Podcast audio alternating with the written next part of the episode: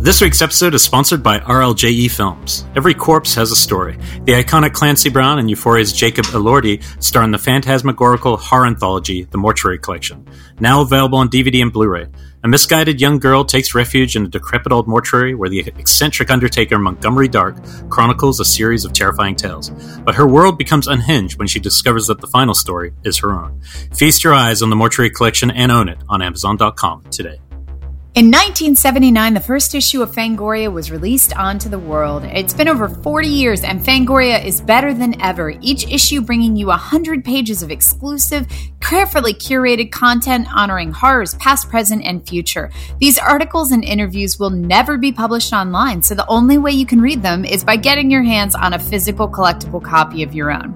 We can't give anything away because we want the experience to be a surprise, but we can safely say you do not want to miss a single page. Head to fangoria.com to learn more and to subscribe. And while you're there, make sure to enter the promo code COLORS, that is C O L O R S, to save 25% off your yearly subscription. Again, that is code COLORS for 25% off.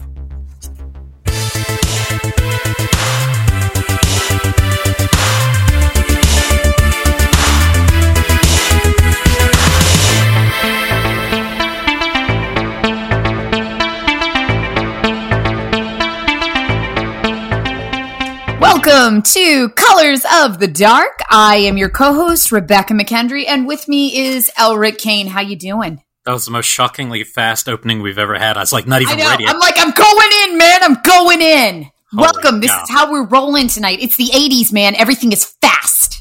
High energy. Your hair looks big. My hair is always big. Uh, big energy. Yes, we're bringing it. Yes, we're going to be hitting some 80s stuff uh, very soon. In a second, uh, I guess we should probably start by uh, talking about our screening that is hitting the very same day. Same day. So, guys, same time that this is streeting on Friday the 30th. That evening, Elric and I have a screening through USC, the USC screening series that we've been doing with the wonderful Alex Ago. Um, so this week we are showing After Midnight, phenomenal, phenomenal fan um, film, and uh, that I am a fan of. And uh, joining us to do kind of a masterclass discussion on indie filmmaking um, is going to be producer Dave Lawson, filmmakers um, uh, Jeremy Gardner and Chris and uh, Bria, actress, is joining us as well. So it is just going to be um, a, a big party. So we've got just uh, the whole gang, both of the directors joining and everything. So yeah, you can RSVP on our socials. And uh, yeah, we'd love to see you there. Yes, bring bring qu- good questions. Filmmaking. This is the first time we've done one that's a little more practical. Mhm. Usually, it's just us talking about a crazy movie that we love. This time, we thought let's mix it up. Let's talk about actually indie producing, indie filmmaking, the whole package. So, and this is a great one to do it on because the, it was a script that we had all kind of heard before it got made. Like, oh, there's this great Yep. script, and then suddenly it got made. So, uh, yes, tune in for After Midnight this Friday. And I'm super excited because I've been showing the battery in my class as an example of like a do it yourself, you Right. know, outside of Hollywood horror film for years. And finally having Christian and Jeremy join us, like I, I've already told my students, I'm like, this is required. I know it's the Oh, last week of the semester, but it's required um, because you can finally talk to the filmmaker about it. So yeah, Yeah. it's going to be No, awesome. yeah, we've never really had them together. That's a good point. Yeah. Um, so what all have you been watching? I think we watched one the same, correct? Two. Sasquatch. Sasquatch. I didn't even put that on my list. We don't have to talk about it much. It's very horror adjacent, really, but It it's is. it's cool. No, Sasquatch was definitely my deep dive where for three nights I was really obsessed with it. And then it just kind of not ended. It just didn't- you didn't believe me. I, I, I I wasn't.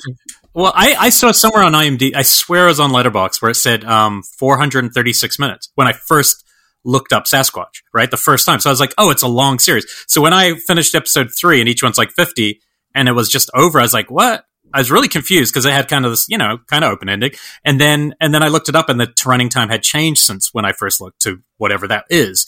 And I was like, oh shit. I mean, I still like it a lot, but it definitely didn't feel, yeah. I mean, it's hard to, yeah. Well, give them, tell people what it's about. It's Yeah, so the whole setup is um, this guy who's kind of um, this uh, you know, fringy reporter. He does all of this like crazy. Um, he considers himself to be like Gonzo investigative reporter, which yeah, investigative, say, like yeah. immersive stuff. Yeah, and he's like done like you know history of gutter punks, and he'll go and hang out with people who are doing cocaine for seven days straight, and then write articles about it. Well, in this instance, he was doing an article. I guess it was back in the '90s about pot growers in Mendocino County, California, which is Mendocino, um, or as most people call it, just Mendo, is like notorious for where marijuana is grown in California. And this is going way, way back to the 1970s. It's just this absolutely beautiful area of Northern California along the coast.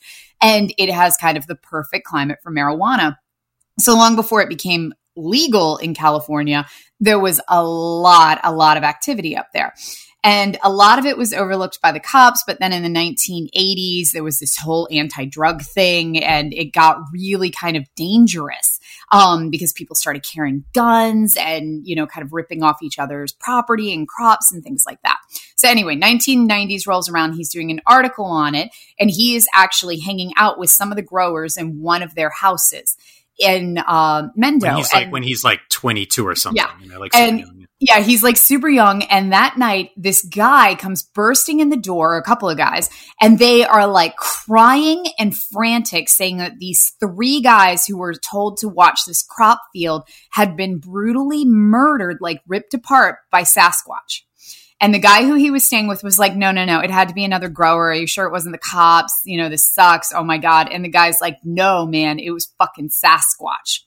And so, and now years later, he is remembering this story and decides to start finding out because he never heard anything about three deaths that night. Like nothing ever hit the presses. So whoever it is, these were just deaths that no one ever reported. And so now, decades later, he decides to go back, go back to the area and start researching who were the three guys who could have died that night and was it actually Sasquatch? And, um, and it feels yeah. super dangerous. Like, like most of the movie is just him taking phone calls and stuff. Like, there isn't much besides the cool animations, which are really interesting. Um, but it's a pretty minimal movie in that way. But the calls just feel dangerous. Like a lot, a lot of yeah. yeah. a lot of hidden voices and stuff. Because you know, it probably is the case. If you go around poking around a, a three person murder from you know twenty years earlier in a town like this, where a lot of people could be buried, uh, you realize, well, probably not the smartest thing. And he knows it, but he's got this very interesting backstory. His name's David David Holthouse, and when they talk about you know some of the abuse he had when he was younger, just he has this interesting background that makes him a character who maybe throws himself in against all odds into very dangerous situations. But uh, yeah, you, you it, once you get to episode three, if it doesn't feel complete, I would say chase it with a Shriek of the Mutilated, so as you can have some Sasquatch. Uh, I was just saying, end with Shriek of the Mutilated. You know, watch all three, and then go right into something bonkers, so you feel more closure than we got. Uh, but yeah, This one, it, it does not, and I guess it's just because we're kind of used to this with a lot of the Netflix documentaries that really tie up all the loose ends. Yeah. That gives you the kind of like, and this is what happened to this person, and this is who Q is, and it yeah. just like it, we're used to kind of this full package. This is not. This gives you a lot of kind of closing information, and then he just kind of says, well, there's that for you, and then that's it. Um, yeah, he's looking for personal closure in a story that has always been gnawing at him, I guess, right? Yeah, and so which is it. Yeah, but it was good. So we do. I do recommend it. Yeah, that one. It was. It was definitely even a fascinating dive, even just into um, kind of the marijuana business because. Yeah. I think since it's been legal here in California for a number of years, I don't even think about it as like that type of activity yeah. anymore. Cause like you just go to Dr. Green Thumb and you buy all you want. You can even buy plants and grow them in your own damn yard and then come home. Um, but they talk in it about how 80% of the growers are still functioning on the black market. And so mm. it's like, you know, there's still like this incredible, incredible like danger to it. Anyway, it was real fascinating um, yeah, looking at everything. I agree. I think that was a good one. Um, yeah. How about how we had one other that we liked a lot. Should we so, jump into that one? The Boys of County Hell. I just watched this one last night because Elric had recommended it. And this was just a wonderful breath of fresh air. Yeah, really um, fun. Yeah, this is just it's a it's a northern Irish horror film. Um, so where I'm from, or at least my family is. Um, so it it is um starts out and it's kind of a rural tale. It really had kind of a Letterkenny feel to it, mm. um, where it's like just this rural group of friends who um, are constantly. Some of them are constantly talking about, you know, we're looking for ways to get out of the this town, and other ones are talking about, no, no, this is our roots. This is where we're going to stay. And they all kind of end up working on this like road construction that one of their dad runs um, a construction firm. And there is this Cairn, Karen, depending on how you want to say it, um, C A a or C A I R N. It's essentially just a stack of stones.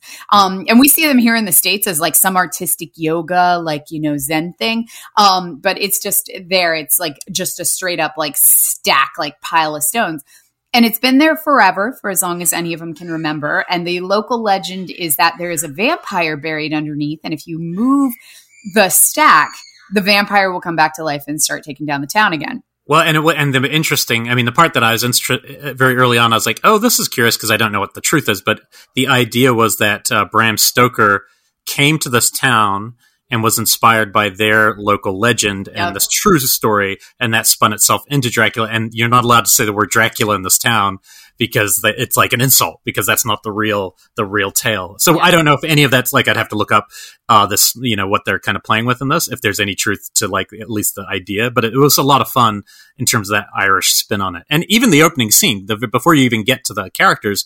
They just give you a you know a little moment from later in the movie, which is super interesting because yeah. as the vampire enters a house, he doesn't he, he's not even seen yet, and blood starts to drain from the eyes and mouths and noses Nose. of these people. And I was like, okay, already I'm interested in like it how this works. Such a cool cold, cold open because yeah. it's just this elderly couple sitting there like bickering about the television. She turns and she's like, I have a nosebleed. And then his eyes just start pouring blood. Yeah. And then they look over and scream and whatever it was, it was just great. Yeah, it kind um, of just pulls you in quickly. But yeah, and then it's all these characters, you know, it becomes kind of like a almost like Return of the Living Dead ish. Mm-hmm tonally, like in a good way. Like usually it's very hard to get to that tone, I think. But this film, I thought, did a really good job once things start returning. Um, you know, once once they unleash, basically he has to obviously destroy the the, the Cairn, as you say, um, which is it brings the town a lot of fame, and so everyone in the town, of course, would not be happy about that. I don't think people really believe there's a vampire necessarily, uh, but after that, things start going awry. Yeah, and the vampire mythos in this, even why the stack of stones exists in the first place, that it's yeah. not just burying the vampire. Like there's a whole rationale behind the stones that was really cool. It was just a really, um, I call it a breath of fresh air because it was a really interesting take on something that I have seen done to death. And this was just a classic vampire tale with all of these different levels built into it and a completely different mythos than we're accustomed to. Yeah. And so that was really good when they kept saying, like, you know, Stoker got it wrong, the bar, and it's named Stoker, but they talk about how Stoker got it wrong. And that's why they don't say Dracula and things like that. And then when they actually do kind of reveal, you know what makes up the vampire and how they function and that they can stand in sunlight and that you know the stake through the heart doesn't really do anything um it, it really is kind of a fun exploration of vampire mythos. Yeah, definitely a little bit of Fright Night vibes in there, you know, mm-hmm. like, it, but it, but it has, and the, the, when you actually see some of the kind of creature stuff, there's a cool design. Oh, it's yeah. just, it's just, it's fun. And this one is on, uh, just hit like very late in the week. I think it hit Shutter. Uh, Shudder. And, yep. you know, honestly, after seeing Jacob's Wife and enjoying that a lot too, for its kind of twist on playing with vampire, but adding heart to some of that story in terms of relationship stuff. This is also again it's another fun twist, which is fun to see vamp films kind of get a little play right now. Yeah. Um. So I'm going to move into the caller. Oh, um, the caller. because the caller. So the caller. This is a Vinegar Syndrome title. Yeah. Which I think you had recommended to me a while ago. Um, this is from 1987 and essentially, it is um, a woman who I immediately uh, recognized from Funny Farm. She plays Chevy Chase's wife in Funny Farm. Nice. And she um, lives by herself. And one night in the middle of the woods in this very isolated area, and one night Malcolm McDowell shows up at his at her door, and he is all types of creepy but charming, and says, "Hey, my car broke down up the road. Can I use your phone?" And she at first is like, and then he's like, come on, I just need your phone. And then she says, sure, come in. And then all of these weird kind of things start arising where, um, he seems to know a good deal of information about her. And then whenever she questions on it, he's like, Oh, I was just assuming because of the blank. Or you're having people over for dinner because I was just assuming because of the blank. Like he starts kind of getting all this extra information about her. And then they talk for an hour and a half before there is this absolutely amazing twist at the end. Yes, we can't touch uh, that. No, no. This but, is, but, but, it's always charged. I will say, like I thought, I did. It's like a Harold Pinter play. Like it always feels like there's stuff you don't fully get, and oh yeah, it feels like power dynamics. And are these guys a couple, or is this a kinky game? Like you have no idea as you watch it, and I think that makes it better than just watching a, an hour of dialogue. But I know what you mean. You know, it's and it's they, charged with something.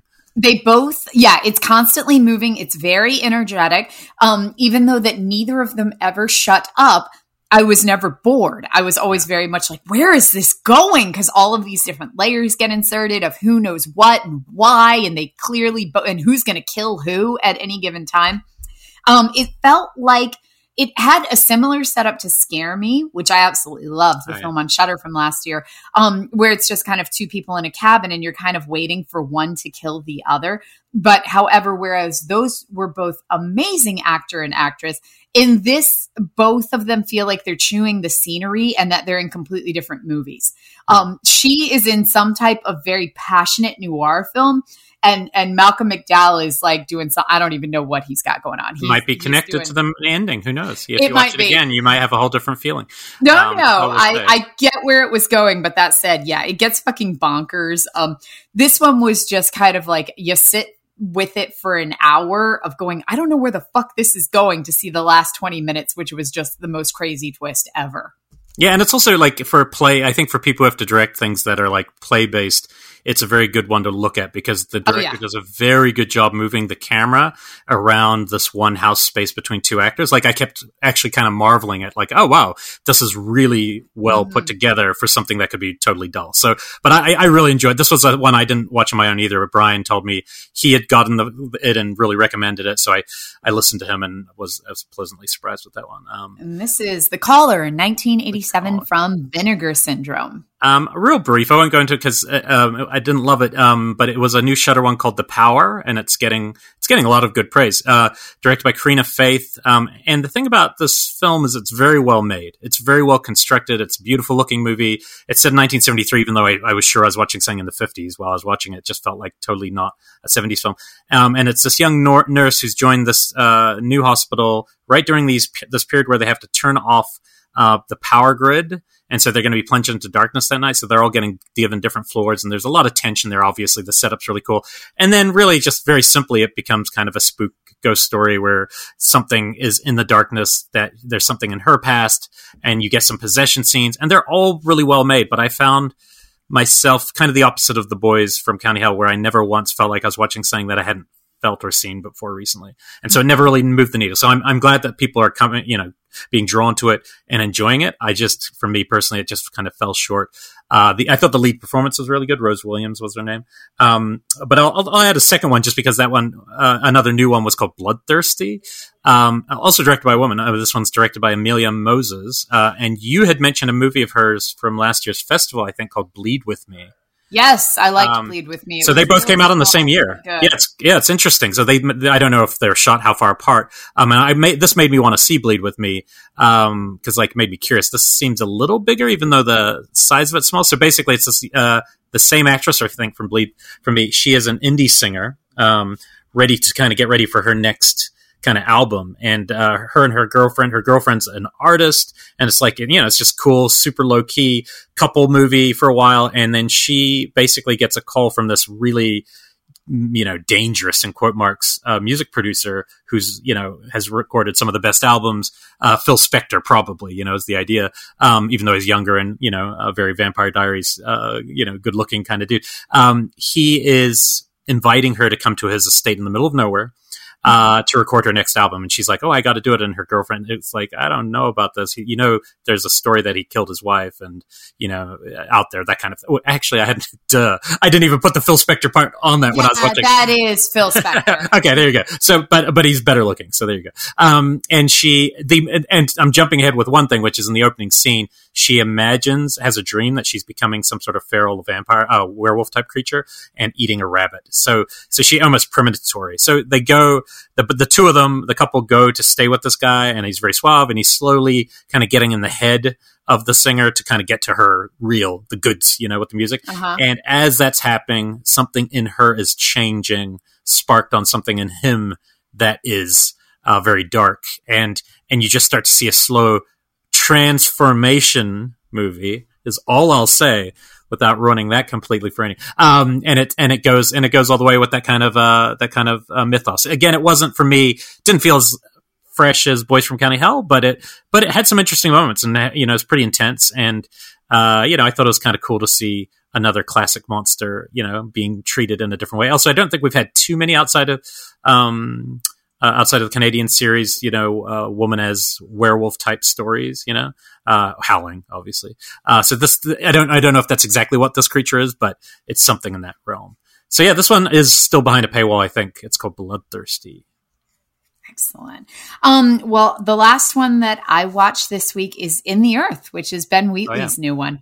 This was so impressive because it was actually shot during the pandemic. Apparently, Ben Wheatley at one point was just like, hey, Reece Shearsmith and like three other people, let's go into the woods and make something and kind of center it around the idea of the pandemic. So it's really impressive in that capacity. It's very small for Ben Wheatley, especially thinking, you know, he's about to do Meg 2. But this is very much like him showing that he can still do super small, like homespun DIY indie stuff.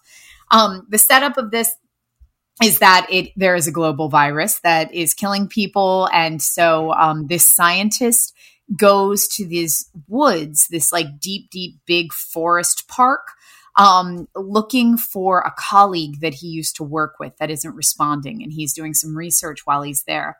And he uh, hires one of the park rangers to go into the park to look for this person with him. And once they start going, um, there's this whole like rigmarole of the virus and making sure he doesn't have it and working with these other people. Once they start traveling deep into the woods, they start finding kind of unsettling things. They find like empty tents where people ha- looks like violence had happened um, and they talk about how you know some of the people were fleeing the city um, once the the pandemic hit and were living in the woods as a way to try to stay away from it and once once they get there, they find that the scientist and her kind of crazy husband have found a way to kind of communicate with the trees, for lack of a better way of putting it. It's a combination of folk horror witchcraft um, that they're using very paganistic stuff and science, and between the two of them, you know, drink this magical stuff and say these magical words. And oh, yeah, we've got these electrodes all over the forest and this particular frequency being played. They have found a way to kind of communicate with the trees. And it's pretty messed up. And um, and everybody's going crazy all at the same time because they've been trapped in the woods for, you know, the entire pandemic by themselves. And so there's a lot of kind of um, stir craziness infecting every single person as well. It was some trippy imagery too, like that they play with, with like you know, literally trippy. You know, yeah. They go with like a lot of montage shots. It, it's one of those ones where honestly, if it just if the very last couple minutes had a bigger moment, I don't know why. Maybe that was just me, but I felt like oh, the build up is so good and I didn't personally get that full payoff. Yep. It did not have a, a huge ending, I will yeah. say. It just kind of, you know, okay, that happened. Um, would have been good but, in theaters, though. I, I, I, do think I I lost out from some of the impact by watching it like as a screener at Sundance, you know, on my computer or whatever. Yeah, I watched on. it on my computer as a screener, yeah. and it would have been wild to see because it did remind me of um, some of the visuals of Field in England, and yeah. that I saw in a theater, and it was amazing. That's still so, one of his only ones I haven't seen. Um, yeah. Don't know why, but I want to see that one. Yeah, it's and it has the same kind of trippy folk horror nature to it. This is bigger, um, and the acting in this is so good. It's only four people for most of it, but they're all just really great, great performances. Yeah, the husband I thought was particularly great. Yeah, Inside Number Nine. Oh, he's from that show. I didn't. Yeah, yeah. You didn't know that? I did pick it halfway through. New season is coming soon. I cannot Ah. wait. nice. Yes. Well, we know who will tweet about that. Yeah. So, Um, okay. Well, just to end this part before we get into this, this will be our segue. Basically, I watched two things that segue perfectly. Uh, I watched both parts of In Search of Darkness: A Journey into Iconic '80s Horror, which is part one has been out for a few months and is about four and a half hours. Part two is about four and a half hours. Both directed on wow. on Shudder by day, and I watched it in between in little pieces. And here's the interesting thing, and I'm going to be very honest about this. Uh, I purposely didn't watch this when it came out because I always saw the crowdfunding stuff around it, and I had in my head because so many documentaries come out on horror. I just had in my head that it was going to be this cheap thing, and I had this very cheap looking production in my mind. I don't know why. And I must have read a review finally that made made me go, oh yeah, I should check that out. And I watched it, and I was really impressed. I was like, has great interviews, really well done. It's it's like you know little snapshots, but they cover so many so much ground, so many movies, so many, a lot of Carpenter interview, uh, a lot of just good people, mixture of like you know critics mixed with the directors who were there, the Joe Dantes of the world, and then part. And I, I was really into it. And the but part one is really the main movies that you expect to be covered, and then part two had a lot of those kind of movies that you know get us excited, more deep cuts, more you know just kind of random stuff. There was even uh, a Tsukamoto like uh, interview at the very end. I was like, wow, okay, cool. That respect, you know, you're getting Tetsu. But I really like these, and I think if people, you know, anyone listening to our show would probably feel the way the, the same way. I, it's just sometimes you're just wrong about something that you have an idea of what it might be in your head. It wasn't based on anything except probably just social media posts that I was kind of like one thinking I, it was going to be a certain way, almost like an extra feature on a DVD is what I expected, but it was much more than that, and just you know really comprehensive. So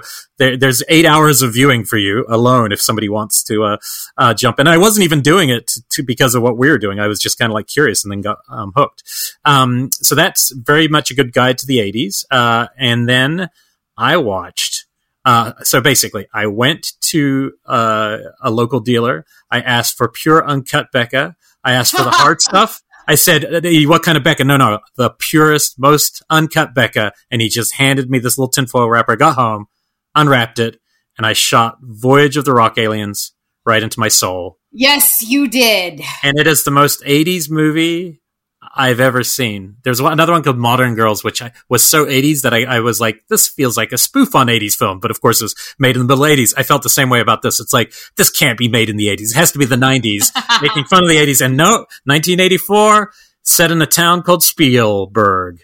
Um, holy cow. Okay. Well, we promised some people online we'd, we'd do this. And I am actually glad I did, even though in the opening scene, I wasn't so sure with the big musical number.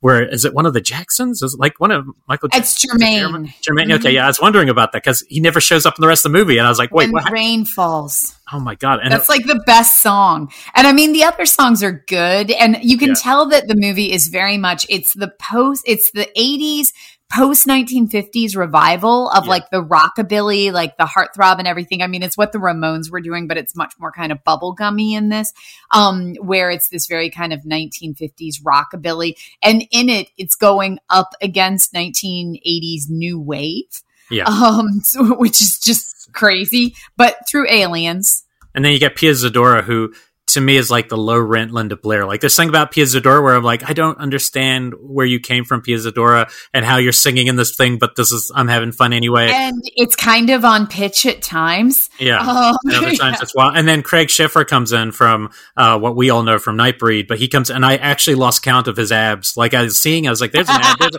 Holy cow! And he doesn't. they you know, go all the way up to his nipples. It's Yep, just and from he like keeps reminding you. Uh, Yeah. And he's kind of an asshole in this, which is interesting. And then these uh, these this whole these guys who start as little action figures that a robot basically reanimates on the ship down. Uh, they look very new. They look like Devo basically coming to Earth. And what was funny is they they at one point they're in this big what looks like a hospital, but it's actually the Atlanta art gallery and that was the first time i was like oh that's where manhunter is set that's where hannibal is so i, I instantly knew as a georgian uh, movie. Uh, they come down. I don't really know why they're here. They're like just checking out They're life. looking for a new sound. Oh, okay. That, that was totally, I totally didn't pick that. But I mean, Yeah. it makes sense because it's a musical. Uh, but then, of course, they run across the wrong sheriff because if I'm casting a sheriff, of course, I'm picking Maud from Harold and Maude. Uh, Ruth Gordon, whose last line in this movie is to a young man, let's get wet. And I appreciated that. Um, Yes. An 80 year old sheriff saying that was just genius. Uh, there's also Michael Berryman as an escaped uh, mental patient who, it, my favorite. Yeah, finds love at the end. Yeah, my favorite scene in the movie, even though I usually don't like scenes like this because usually we've seen the comedy too much. He's chasing one of the, her friend, Pia Zadora's friends with a chainsaw, and at some point it stops and it's broken and it cuts away from them, and it's her basically helping fix it, and she's like the go-to mechanic, and she's helping him fix, and they're bonding over it, and by the end they like are on the same team, and I was like, oh, that's sweet, like. Yeah, Um, it's cute. It's a crazy movie, but there's one part I loved. Uh, there's a lot of really funny parts. Like it's really strange.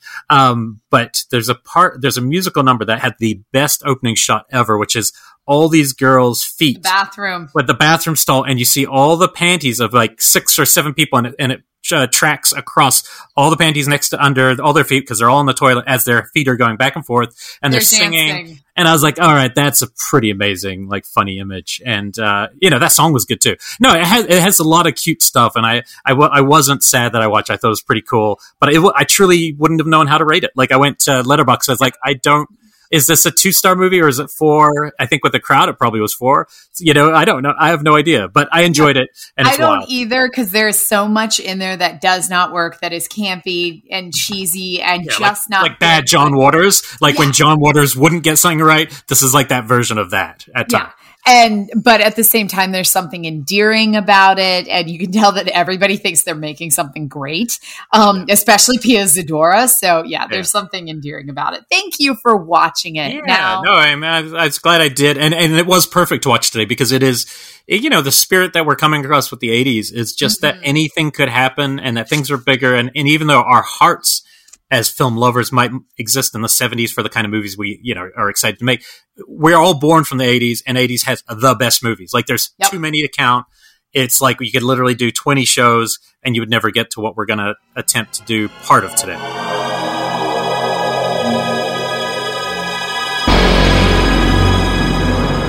Okay, so Elric set rules for this, which were ridiculous, fucking ridiculous. So Yeah. it is. i've got more let's do We are counting down our top 10 1980s films that are non franchise North American that aren't Stephen King or John Carpenter. yes that's pr- or foreign well, Oh, yeah, North American, North yeah. American. And the Yeah, big thing was we were going to do like what we did with the 70s, where we're just saying our top 10 non franchise films. But then both of us realized that as soon as we were getting into non franchise, it was basically just going to be a solid list of John Carpenter, The Thing, The Fog, They Live, and Stephen King. And so oh, yeah, I, like, literally, I literally my 10 could have been carpenter and king Yeah. films and i realized oh well i don't want to do that because everyone can hear us any day talking about those kind of movies so Yeah. it just felt goofy so I don't know if we'll cover Carpenter King at some point, but if I mean, obviously we will. But it felt like let's keep this one to you know not just deep cuts, but ones we really like that are a little less not part three or whatever Friday Thirteenth, like the outside of that realm. And then we'll do two more episodes. Was my pitch. yep. Uh, So so the next one will be franchises. Yeah, yeah. Next week, we're going to count down our 10 favorite sequels each. yeah. And then the show after that, we're going to do our 10 favorite international horrors, potentially talking with an 80s horror icon as well. oh, yeah, which has nothing to do um, with foreign. But oh, actually, it does do because he's he spent a lot of. of time in a different country at one point. Yeah. But yeah. so, but but I, I thought that was important just because the foreign. I mean, I I would I think I had three for sure in this list Mhm. this week, but it was bumping out so many movies that I was like, you know what? Let's just do you know let's let's, have fun with the eighties and, domestic for this. and have a Let's couple episodes. Yeah, Yeah, the 80s is such a saturated um, decade horror wise that, yeah, we can stretch this out and um, definitely make some really fun lists out of this. So, at number 10, and same rules apply. If it's Mhm. higher on the list, you just say higher on my list and we hold discussing Okay, it. before we Um, start, predictions on how many overlaps because the eighties is so vast. Even with, by doing this, I feel like there won't be that many. I feel I'm going to go two. I think we'll have two overlaps. Okay, I'm gonna go. Th- yeah, no, two two sounds right to me. Actually, believe it or not, Uh, I'll. I'll I'll say one just for fun, just so there's a difference if one of us win. But yeah, I don't think it's going to be. I think there's some people you could do this and you'd have the same, you know, six or 7 Mhm. of the same. But I have a feeling we might poke around different spots. I like some wacky stuff from the 1980s. I tried to mix it up. I, I, I wanted to make sure some of the wacky stuff got in, not and then the kind of movies that I just love also in there. So this will be interesting. But it is it is so impossible to pin the 80s down because you want just as you go, oh, it's just all about bigger and crazier and goopier. Then somebody will make the super intimate, amazing, you know, uh, character study. Yeah, yeah, Yeah. something like that. So we'll see. Let's see what comes up. Okay. Okay, so you're I'm number jumping 10. in with number Good. 10. My number 10 is from 1987 and it is Stuart Gordon's Dolls. Oh, I'm Oh. so happy that one makes this list. It's such a good movie. This was one where I was debating what Stuart Gordon film to Mhm. put in, obviously. Um, he had a number of great hits during the 1980s, but Dolls is one. This was so accessible for me as a kid. It hit me right around the same age as Ghoulies. When I was way too young to be watching these things, and I didn't realize until much, much later how fucking violent Dolls is, how bad it goes there. Um, but because it was Killer Dolls, you know, my parents didn't blink at me watching it. And I love it. And it's this beautiful combination of Stuart Gordon and Charles Band with Brian Yuzna producing. Um, and so I've just always Classic team, yeah. just always had such a fun time with this. And Gordon was actually supposed to do a sequel. It ended up getting canceled. And I love the setup on this one too. It's an old Dark Knight setup where it's um, you know, this creepy mansion in the middle of nowhere and there's like this crazy storm and this family shows up and is like our car broke down and then this other hitchhiking couple shows up and is like we need to get inside from this Yeah, it's a, it's a weird mixture of Yeah. people. Like the parents are really awful. The the, the stepmom or whatever she is is just Mhm. horrifying. I think it's Stuart's wife actually. Um, and and then there's the I only saw it, oh I saw it once a long time ago, but I saw it like a couple months ago, and it kind of blew me away because the effects were unbelievable. Good. All the dolls and all the stop motion, and then this giant bear that comes out of the woods yep. where you're just not ready for it. It's a giant, huge teddy bear, and it's one of those moments where you're like, "What?" Um, he's just always so good at surprising you. You know, Yeah. He never sits on his laurels. Yeah, I think that's one of those really underrated uh, Gordon films for sure. So that was my number 10 dolls. Glad Dolls gets in there. Uh, my ten has a similar energy actually. Uh, my number ten is uh, Tobe Hooper's The Funhouse. um, from 1981. I slipped it in there because this I've been watching all those Cannon films recently, which come after this. This is the last thing he makes before he goes in the, into the big Cannon verse. And this movie has is a grower. I think most of Tobe Hooper's, you know, outside of Poltergeist and Chainsaw, which are just obvious out and out classics, I think all his films are growers. Like you see them once when you're young and you're like, yeah, that was pretty good. And you see it when you're old, you're like, actually, that was really good. And by the end, they all become like kind of mini classics. And this one just has so much. I mean, a it's fun. Like it, it starts with a, a psycho homage, and, and and you get to anything at a carnival. I as I me and you went to Nightmare Alley uh, last year before all this, and, and any movie set in that space, I'm always drawn to. Oh, Uh, yeah. but this one goes gets just bonkers. I mean, it opens uh, pretty early on. A guy in a Frankenstein mask uh, goes is is getting basically a hand job from a psychic hooker at the funhouse, and when that goes poorly, he goes into a rage. And later on, we will see what's under that mask, and it's one of the creepiest, craziest looking creature designs, Rick Baker uh, face designs in, in anything in the eighties. It's a wild, almost split white haired head and face. And, and then it's just, you know, a group of friends getting stuck overnight, uh, or I can't remember if they do it on, like on a dare, but they stay overnight, uh, after they witness something bad happening by one of the carnies. And it just, it's got some cool, you know, Kevin Conway is an older kind of a classic actor. William Finley is in there and it just gets really intense, actually. I think it, uh, I didn't recognize the lead at the time. I think, uh, what's her name? Uh, Elizabeth B- Berridge. Um, but it, you get really stuck with these characters and the, and, you know, using, say, the funhouse, like literally the funhouse or laughing Sally, the giant, you know, laughing woman outside. Mhm. It's just got a creepy tone to it. And I think it's one that maybe people still sleep on of his a little bit. Um, you know, Scream Factory, I think, put out a nice disc, but I, I really like this film. It's, it's great fun. Yeah. That is a good one. A fun Okay. house. 10 for Elric was Fun House. My number nine from 1989 is Warlock. Oh, nice. That's cool. I mean, technically, there's a sequel, but whatever. That's that's not a. Oh shit, you're right. There I is- actually, I actually. No, I am I am totally I am doing this. My 10 Well, look at when the sequel is. Look when the sequel is, because in my doesn't mind, matter. well, but War- if it's in the Warlock, eighties, Warlock Armageddon, it does not matter because Okay. I knocked off some of my other stuff. So thank you. I completely fucking forgot there's a sequel. You know what? My number nine just became something wicked. This way comes. Oh, is that in the eighties? Yeah. Oh wow, that feels like a total mid seventies Nope. That's, oh, that's, like early 1980s. Wow, okay. Um, and I will put this one in. It was number one on my runner ups, but you know what? It's going in at fucking nine. Um, yeah, this one melted my brain. It's still one of the reasons that I say I'm here.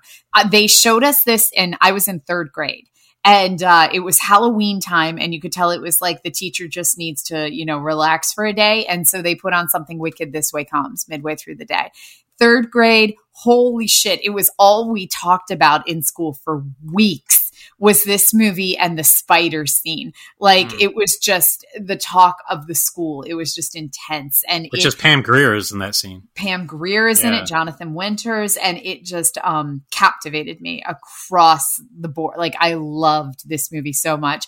And even now, like the palm scene. Have you seen this boy? What about this oh, yeah. boy? Um, there's just so much cool stuff in there. Of course, at the time in third grade, I'd never even heard of Ray Bradbury. Um, but since having, you know, read every everything. It's just a beautiful portrayal and still haunting. And I every couple of years I hear rumors of a Something Wicked This Way Comes remake. Um, to date, no one has done it, but they're still rumors flying. So I'm hoping for something. But this is one I can't wait to show my own kids. I'm at the I don't think Marnie will be scared of the spiders just because we have tarantulas and she's going to be like, oh, fluffies, because our tarantula is so sweet. Um, but yeah, the rest I feel like it's more the ideas that are scary, like something yeah. is going to come and and like kind of take your your your deadened life and like make you a part of its attraction. Which actually, you know, that ties pretty well with um obviously with Funhouse because it's yeah. I, I, kind of yeah. I only saw it for the first time in my life this year or last year really? um, at Halloween when we did our Halloween one. Yeah, I'd never just never saw, or maybe I did on TV and didn't remember, but I loved it. I thought it was great. Yeah. Um, Okay, well, yes, and I did just look up Warlock. Actually, has three, three. So I think oh, that's, out. I, I, I, have a couple that have like bastard sequels that I don't count. Like when somebody goes, "Oh, there's a part two 20 years later," and you're like, and no, it never even went to theaters. I'm like, whatever. I'm not going to let that ruin my my list. Sorry. Well, something uh, wicked this way comes, though it is based on a book. Um, does not have a sequel as of yet or a reboot. Yeah. Um, okay, my number nine, uh, cart before the horse, is from our friends in Canada, Pin. So you, make, you, you guessed Pin and you guessed correct that I was going to bring up Pin. Pin's my number two on my runner-up list. oh, okay. Well, good. No, yeah. A movie. I, it's one of like sometimes you just have a film you championed for a long time, and I saw this on VHS as a kid, not a kid, but like you know whatever, fifteen or something, and I just was instantly taken by. It. I find it super creepy. Mm-hmm. I actually did the projection booth episode on this one, and it was interesting to dig a little deeper. But this is uh, uh by Sandor Stern, who did part three or four of um, Amityville. I think part four, the one with the the one, not the one with the lamp, maybe the one with the mirror. Uh, yeah, the one with the lamp, not the mirror. I think um, that we we kind of dug that. That was super. I bizarre. liked the lamp one. Yeah, the lamp cool. Yeah. Uh, but this is this is very different. This is a very serious. It's basically these two kids uh, who are whose dad is a doctor, uh, kind of family practitioner, played by Terry O'Quinn. So you're already in trouble because stepfather is your dad, um, and he basically rather than he's very strict on them and they're very close but instead of ever like just talking straight to them he basically they come in and they talk to his anatomical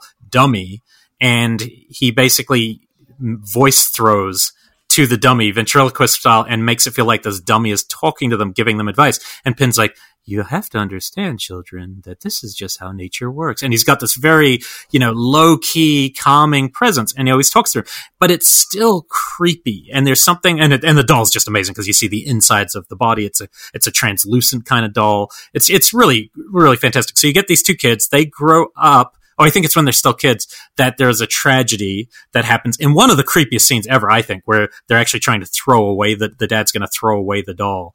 And there's just this whole thing that happens. Uh, I don't want, I don't want to run it for those who haven't seen it, but then you basically cut to these two children now grown up, still living together. And you realize that they are, there's this massively stunted growth, and especially the boy David Hewlett, played by David Hewlett, um, who's went on to be in all of Vincenzo Natali's films. Um, and he uh you know he's just not quite with it and he still talks to Pin and Pin talks to him uh, even though we know Pin used to be Terry Quinn and uh, the the sister's kind of maturing out of this relationship and she's bringing home a boyfriend and this starts to trigger uh, her brother and then murder and mayhem and some really creepy uh, dummy stuff uh, happens. Pin is short for Pinocchio. That's why they call him Pin. Um, and there is a funny scene where David Hewlett goes to the movies uh, with a girl to see Scanners, which was made a few years before, and that's only funny because a couple years after this, he's the star of Scanners too. So, so he's watching a movie that he's about to go become the star of uh, the franchise. But this is a this is one of those um, again very underseen in America because it's never been on Blu-ray. The DVD's probably somewhat out of print, and I don't know if it streams. But uh, it's just I, I very strange to me that this one hasn't been easily easy to see. Fun thing, the first time I saw Pin, it was on Laserdisc at yeah, a guy I was dating's family house. They were fancy and they had like the whole Laserdisc thing. Wow. And they had Sounds just, like a keeper. Uh, no, not by any stretch. But he did have Pin on Laserdisc or they had rented it or something like that. That's that. enough for That's me. The first time I saw it was uh, that night on Laserdisc. I remember that one vividly. So Pin like, makes the oh, cut. These are so fancy. Yep. Yeah. Um, so number eight for me, going to 1988, The Serpent and the Rainbow. Oh, cool. For some reason that you know what, in my brain, I don't know if that would have quite made my 10, but that that in my brain is like 91 or something in my brain. 88. Cool, And yeah. I have to admit, um, I'm, I'm sure this is not ethnographically correct in any capacity. Yeah. Um, but I am a sucker for voodoo movies. This Yeah. skeleton key, I mean, I just, I love voodoo movies. I find it to be, and I, I've got another one that's going to come up in a little bit on the list. Um, but I just find them fascinating. Um, and at some point I should probably sit down and learn how just wrongy wrong they all are. But, um, for now, I loved Serpent in a Rainbow when it came out. I found it to be um, just absolutely fascinating, cap- captivating. It is um, about an ethnobotanist who, after seeing this for the first time when I was in probably middle school, I was immediately like, What's an ethnobotanist? This looks like a cool job. He's like in the rainforest drinking peyote, and the next thing you know, he's in Haiti. And essentially, he researches cultures. But in this case, he's been hired by a pharmaceutical company who is having him go research um, Haitian voodoo culture because they've heard about this particular zombification drug that they believe may like completely change the idea of anesthetics. And so they want to see what this drug is that is making people zombies and is there a way that they can use it as an anesthetic.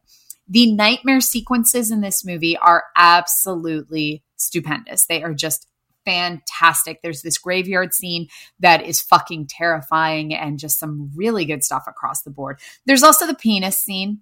Most people Right. just remember the penis scene, which Or is it a scrotum? Is it a scrotum that's being hammered in? You know, they don't really show. I just assume it may have been a scrotum. That seems to me um, like it would be a better torture move than the penis, but Okay. Something in the crotchal regions gets nailed to a chair. something that's usually not Um, nailed to a yeah. chair, it?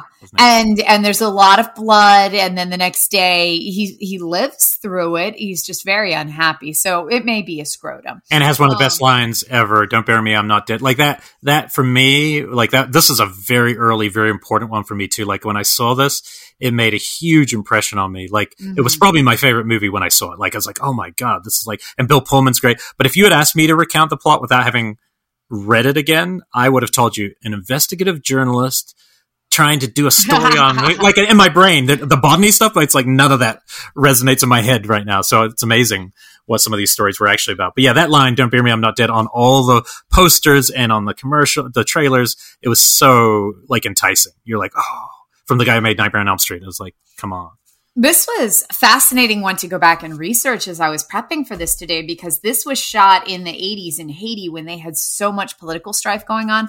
And it reached a point where the government told the entire film's crew, we can no longer guarantee your safety because there was so much civil unrest going Oh. on. So they ended up picking up the entire production and moving it to the Dominican Republic and finishing it there. Yeah. Um, so, and you can see like that whole idea of the political unrest is like this backdrop for the entire story because you're seeing everything that's going on and how they're overthrowing the political leaders.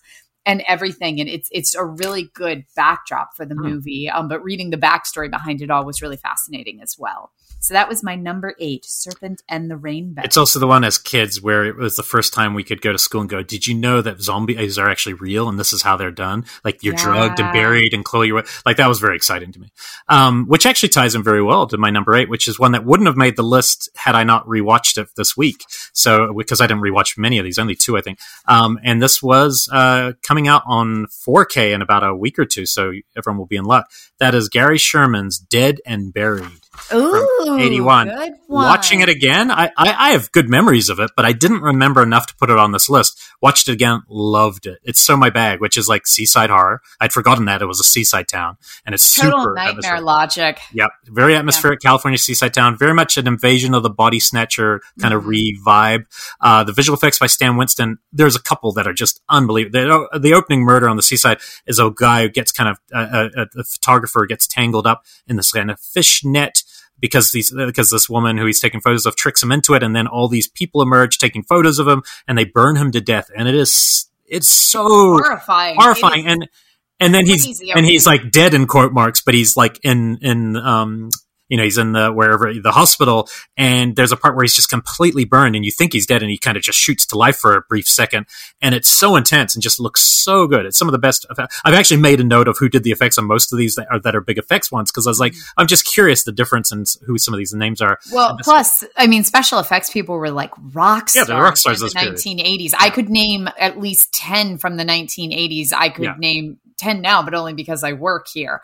Yeah. Um, it's not quite the same as it was then with the rock star, you know, kind of Steve Johnson style. And Oh, yeah, no, the- and you get that in that 80s 80s all over documentary that they Mhm. the, the in search of darkness they definitely have a lot of good um, love for that but this one's um, super suspenseful so it's the sheriff in the small coastal town trying to figure out why people keep being knocked off um, and then there's other reports that people see the dead person again uh, but now in a different role so the person who goes missing at the start the doctor goes wait that that's the dead guy who's now he's now pumping gas that's and and the cop doesn't believe him but he starts digging deeper and deeper and he starts getting a little suspicious of his wife as well because his wife is a school teacher but she's acting super weird and has all this film equipment in her in her closet and it's just it, and she's got- telling her third, like fifth grade class about Satan. Yep, there's well, there's a thing about witchcraft, and all Witchcraft, this, that's it. black It's magic. witchcraft. And there's a great performance by Jack Albertson, who's like, like just an old classic actor who plays the town morgue and uh, mortician, and he's fascinating and funny. Um, and Robert Englund has a very small role. I think it might have been his first big role,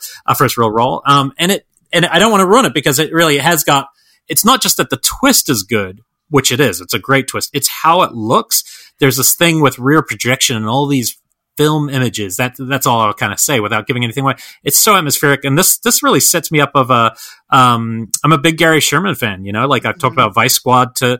to forever, uh, a movie that's probably gonna a certain Poltergeist sequel that will probably make our, um, you know, next episode. Like he he's a good director, and this is a very good, uh, uh, atmospheric horror film. So if people are looking to see, I watched just the normal version on Prime, but it is about to be 4K. So uh, from uh, our friend Bill Lustig, so look out for it because it's a it's a keeper. Yeah. Dead and okay, so that was your number eight. Going to my seven from 1983, Videodrome. Higher. I figured So at least we have an overlap. That's exciting. that's Um, one. Okay, good. Uh, and I will say this: the only thing I'll say about that one before we get to it, had I based it on our theatrical screening of it, it might not even make my ten. But when I think about it in terms of when I see it on VHS, when I see it at home, it's okay, quintessential. Yeah. Anyway, we'll get to it. Uh, okay, so uh, then you do a Your number seven. Okay, that's right. That's how we make up time. Uh, my number seven is one of my uh, favorite movies of this period, and I was just so on board with this one. When I came to America, I, I felt like some people weren't talking about it enough, and this is uh, Jack Sholder's The Hidden um, from Ooh. 1987. Love this movie. I think it's the closest thing in the world to a Carpenter film that's not by Carpenter. Like it has the pacing, the rhythm, the kind of very muscular directing. Uh, now, technically, I didn't even know this. That's why I was like, I don't give a fuck.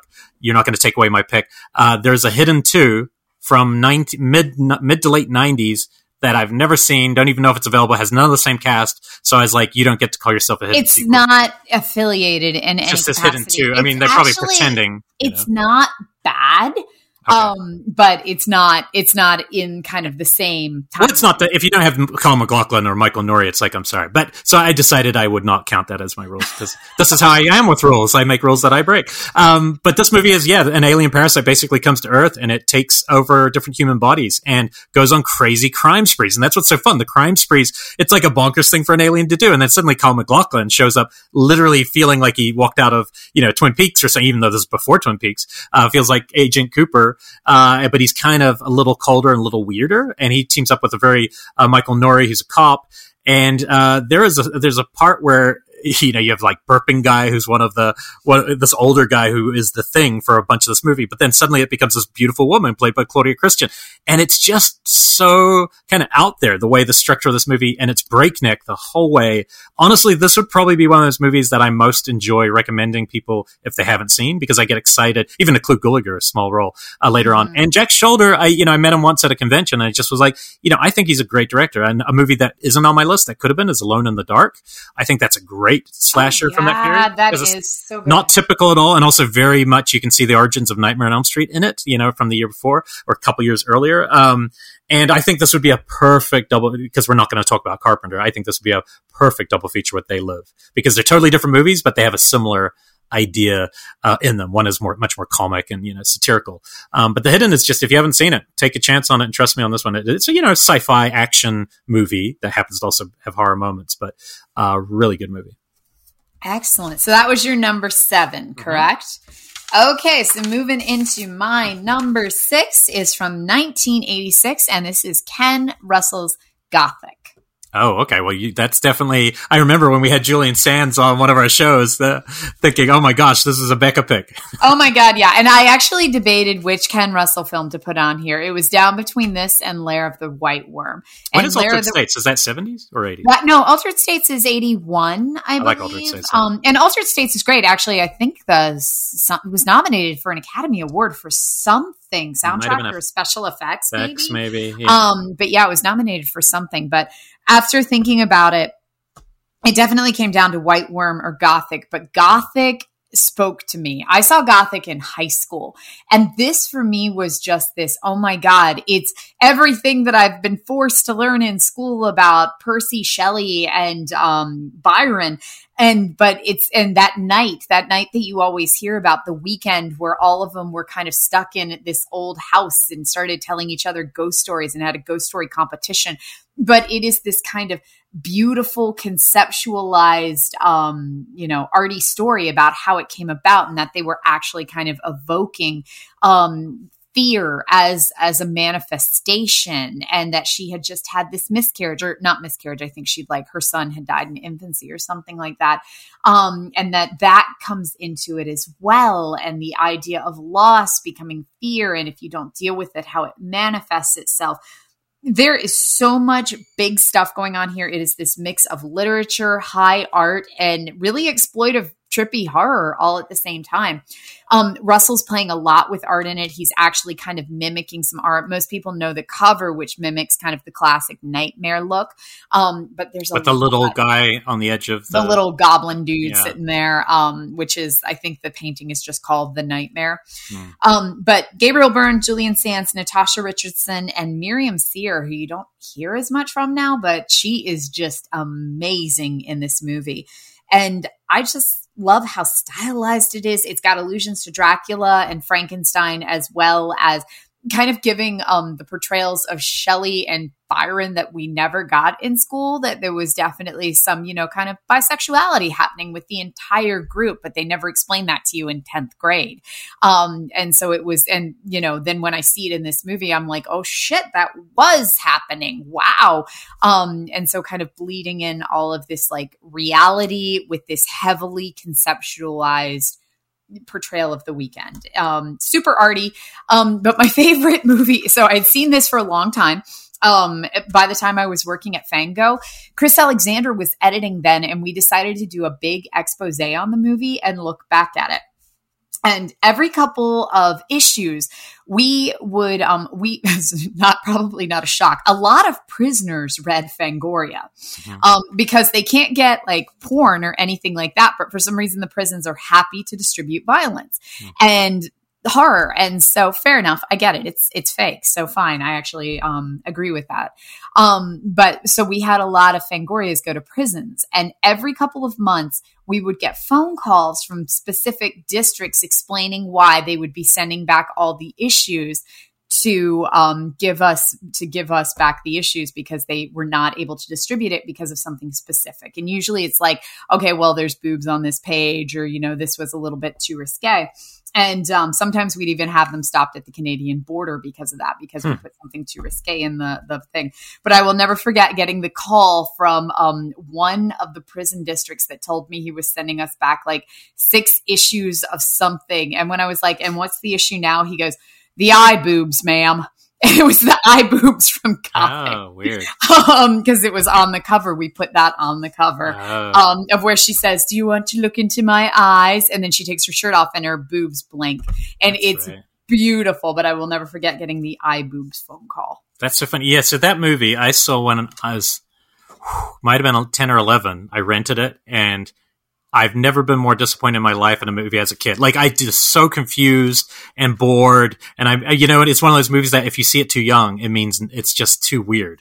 Uh, but that's a movie. I, like I, then I started again when I was a bit older and thought it was really interesting. But I, as an adult, I need to rewatch that movie because mm-hmm. you know I, I, wouldn't have known any of the context of who those people were when I was a kid. You know, and that's what's so great about that on an '80s list because I was renting Warlock and probably seeing, oh, it's the guy from Warlock. So thank God you weren't allowed Warlock on this. Otherwise, you'd have two Julian Sands films. Yeah, I think that so would much. be okay. No, okay. it's never too much Julian Sands. Actually, after meeting him, I agree with you. He was actually yeah. so much cooler than I expected him to be. Uh, and talking about how he had to be butt naked for Ken Russell up on the top of that building in the lightning yep. and rain. And he's just like, only for Ken Russell. So uh, I will give that, I will allow. Good stuff. Uh, so that's Gothic. Uh, number six is, is one I've talked, I've talked to you a lot about, and you just know how I feel about this as in terms of slashers.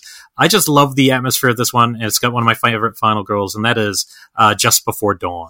Um, this is Jeff Lieberman, who I felt bad about leaving Blue Sunshine off our 70s list. I don't think of Blue Sunshine as that horror I think of it more as like a weird psychotronic movie, and mm-hmm. it's kind of unclassifiable, but I love it. It's just one of my favorite kind of movies of uh, odd movies. Uh, but I like Jeff Lieberman as a director too, and uh, this one is uh, really good. It's, it's, one. It's a nice atmospheric. It's about a group of uh, kind of college age friends who one of them is inheriting a uh, what's his name? Um, Gregg Henry from uh, Body Double is inheriting a piece of land, and so he's driving him and his friends up there, a couple girl you know girlfriends, uh, and they're going to just you know kind of up in Oregon. So it's very atmospheric the way it looks. It's eighty one, so it's very early. You know, it's pre a lot of the major slashers. You know, so I don't think it was being influenced much by them, to be honest. Um, and then when they get up there, there is uh, basically a stalk and slash with this hulking uh, machete, you know, uh, kind of m- mad person that, and I won't ruin, there's a couple like fun twists in there, but then you also have George Kennedy, uh, as a cop, like a local cop kind of trying to figure out what's going on.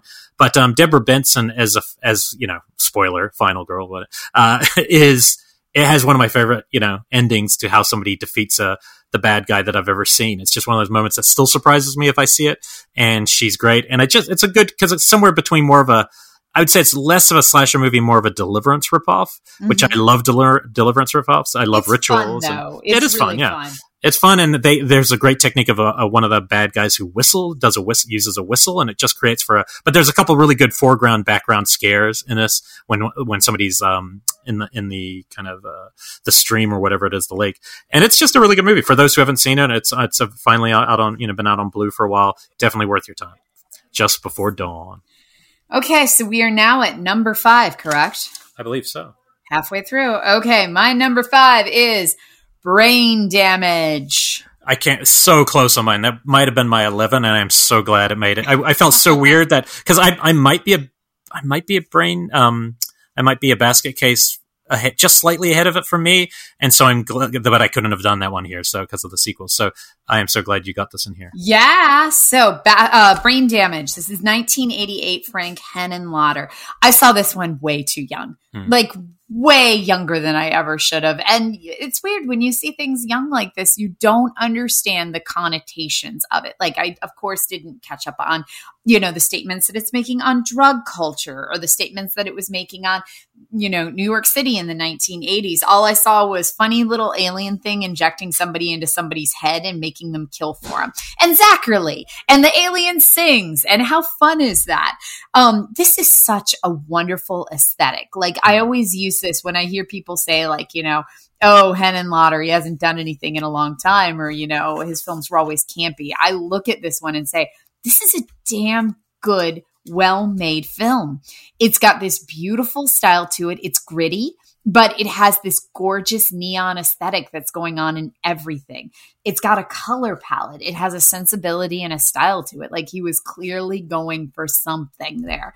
Um, and it's got a message behind it. It really does have something to say about STDs. It's got a lot to say, obviously, about drug addiction about everything that was happening in the, the 1980s. It's got a lot to say about bodies just disappearing, like, you know, that people were just disappearing off the streets in the 1980s.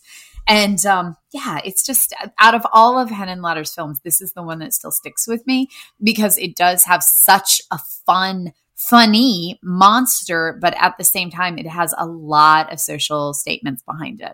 And it's literally one you could say it's like not like any other movie. No, there aren't many movies where you can still do that, but that movie still stands apart. And I agree. In the '80s, he's so interesting, such a unique voice, mm-hmm. and and you need people like he's kind of like John Waters in horror.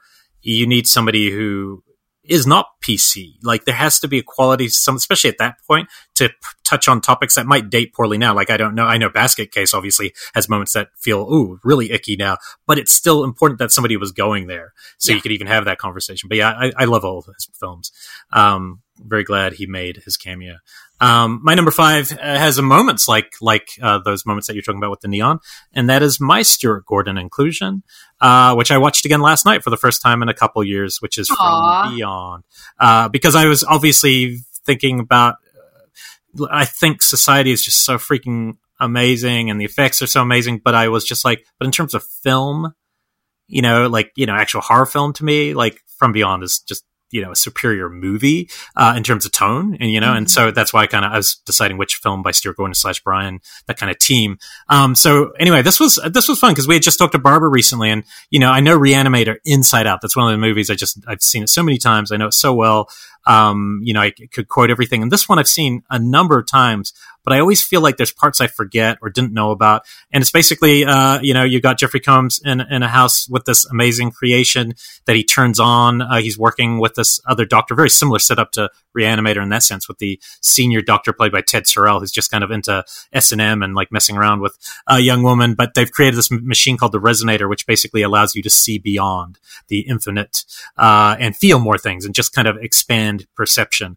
And my pineal gland. I know, I know. That's the stuff I, when I was young and I saw this, that stuff, the part where Jeffrey Combs changes and it's got the bald mm-hmm. cap. I always found that too almost too disturbing for me. It is. Like, this one you know? I couldn't watch when I was yeah, a kid. I definitely hard. tried, but it didn't attract me the way that Reanimator did. Where it, it I watched kind of repulsive, yeah. over and over. This one I've seen maybe two or three times because um, the burn victim stuff and Barbara uh-huh. Crampton goes all S and M at the end. It gets oh yeah, and when so yeah, no, it gets really crazy. So they basically turn on this machine something comes from this other dimension that's actually all around us. We just don't see it, and it bites the head off the senior doctor. So he disappears. Everyone thinks Jeffrey Combs is crazy, but Barbara Crampton's like, well, if we recreate his you know, his test, maybe we can find out what happened that night. And she's just really by the book. And it's, you know, what I forget is this is Barbara's total movie. Like mm-hmm. Jeffrey Combs is not the lead of this. Barbara Crampton is hundred percent the lead of this movie, and I thought oh, yeah. that was I'd kind of forgotten that because just because we all know you know Jeff's work so well from that period, and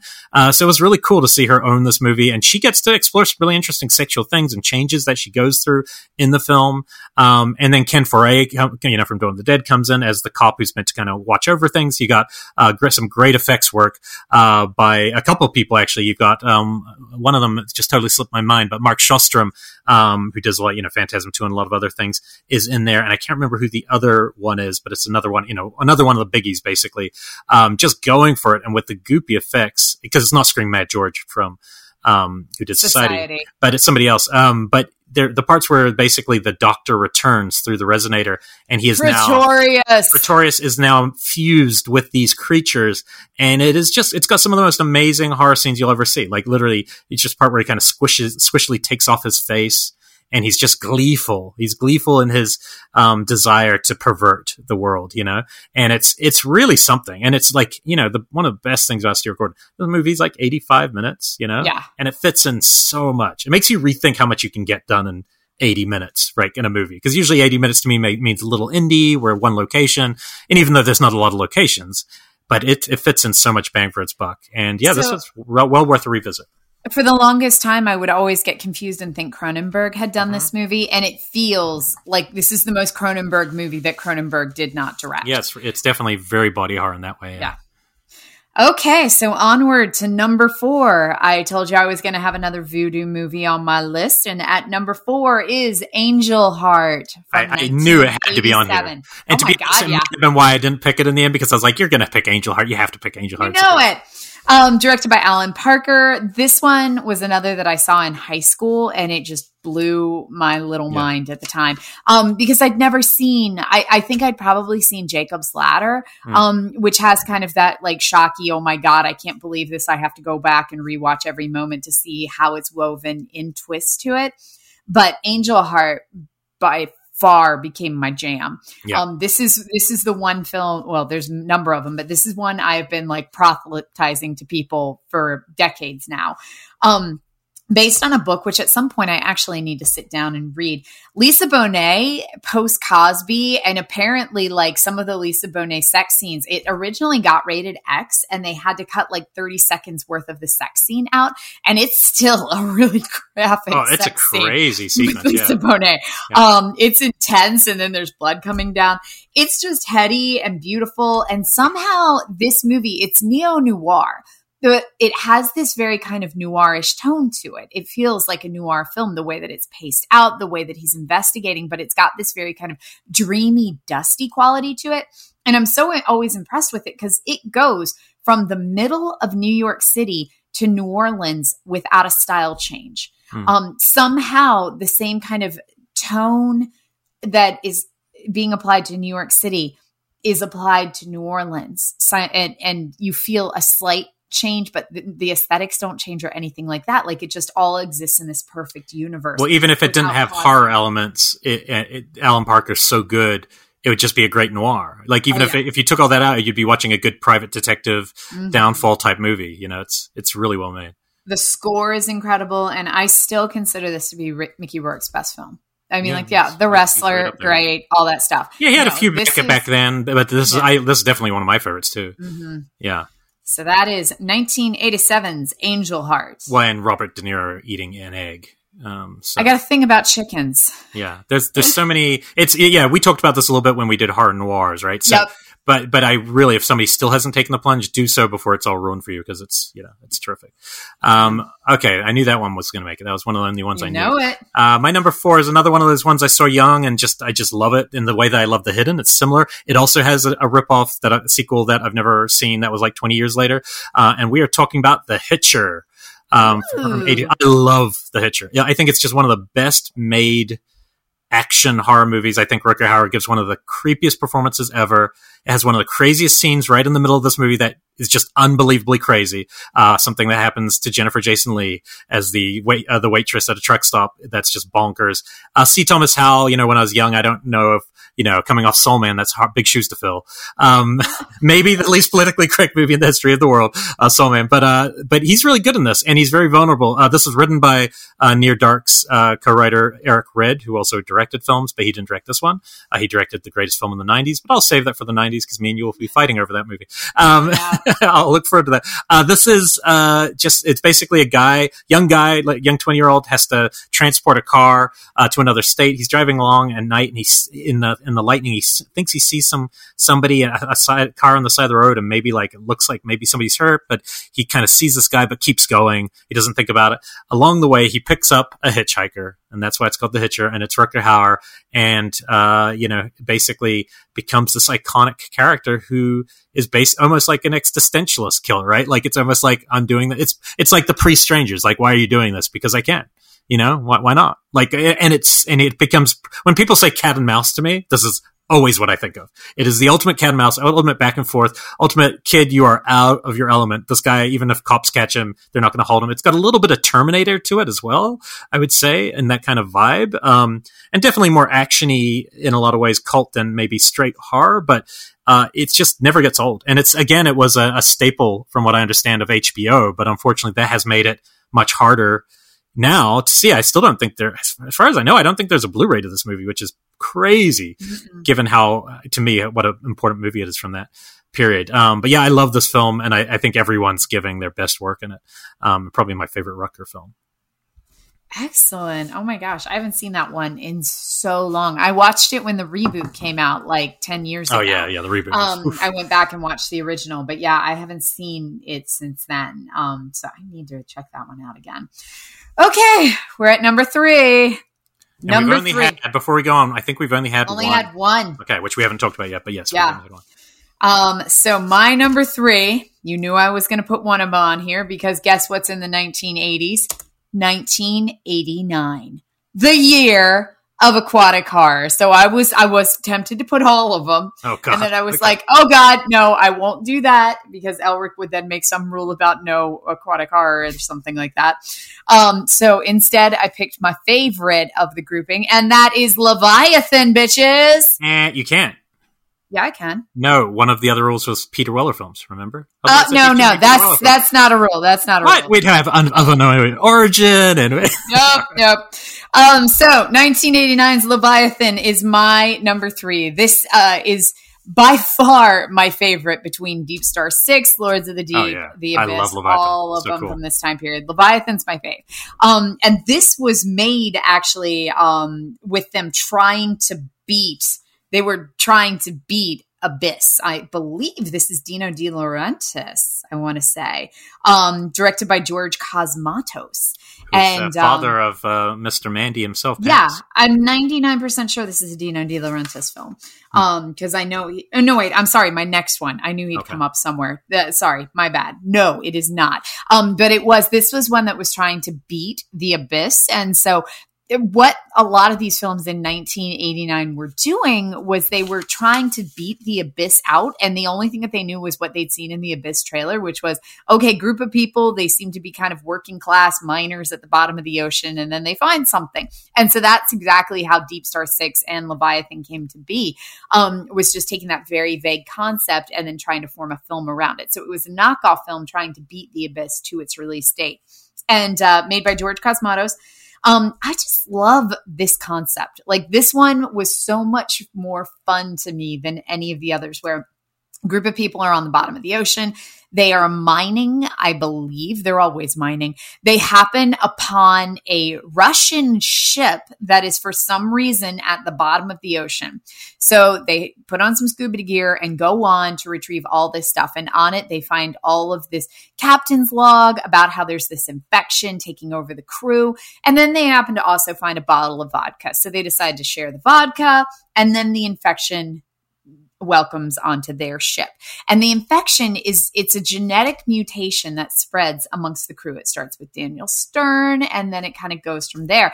And it causes them to kind of mutate um and it's it's really bizarre. And there's some definitely some like, you know, accuracy problems with how it's mutating. There's a giant, um, like lamprey looking thing at mm. one point, and ultimately their bodies all kind of get combined together into this giant monster that Peter Weller has to fight at the end, which um, is amazing. Again, it's yeah, kind it's of great. almost like Society or something. yeah, um, it's got Ernie Hudson in it, Daniel Stern, Peter Weller, Meg Foster. This was just an all star cast. Meg Foster playing um, the bitchy owner of the mining corp- corporation who's trying to keep them down there and keeps telling them that there's like some storm, so they can't bring them up. And uh, in actuality, she's trying to contain the infection.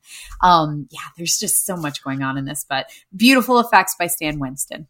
Yeah, no, this one's a blast. It's it, it was always fun when people rediscovered this or discovered this because when we're mm-hmm. young, it seemed like a staple. There's a movie I need to recommend you if I haven't that is very similar setup to this one. It's not deep sea; it's above. They're on an oil rig so it's between this and um, underwater. It's on an oil rig in the middle of um, Antarctic offshore, and it, I, I, discovered it last year or so for a TV movie episode. It's from 81 called The Intruder Within.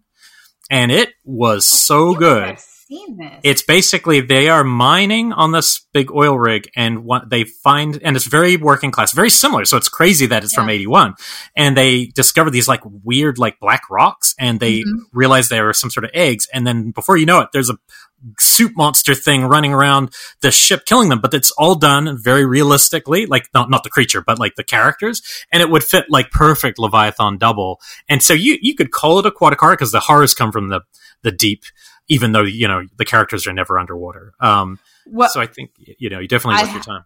I have added that to my list. And you know how think I, said, um, you know how I said that this was not a Dino De Laurentiis, that I was confusing it with my next one, which Mhm. was a Dino De Laurentiis.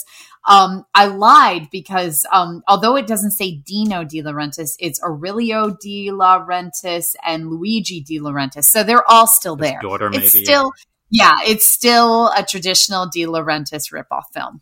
interesting. But yeah, so if anyone wants to to pair Okay. that with the The Intruder, Within Intruder Within, I have Yeah, just added to my queue. from '81, I think it's on YouTube. I think that's how I saw it, and it, you know, but it was it was really surprisingly good. Nice. um, for what what I okay. No, number three is the only film on this list that I would say scared me when I saw it, um, and scares me today. There, are, it's hard to scare me in that, like you know, in the in the way that's unnerving still. And I think this is one of the um, most disturbing movies I've ever seen. I think the first half is a complete masterpiece, and then the second half is very interesting, but not quite at the same. That's why it's at three and not one, and that is the entity. Um, I'm putting on that instead of the Changeling. As much as I think Changeling is one of the great ghost stories of all time, it's not a personal one that I watch much. Um, it's just a great story and really well made. But this movie is like there's so many like. I, a, I think Barbara Hershey gives one of the best performances ever in a horror film.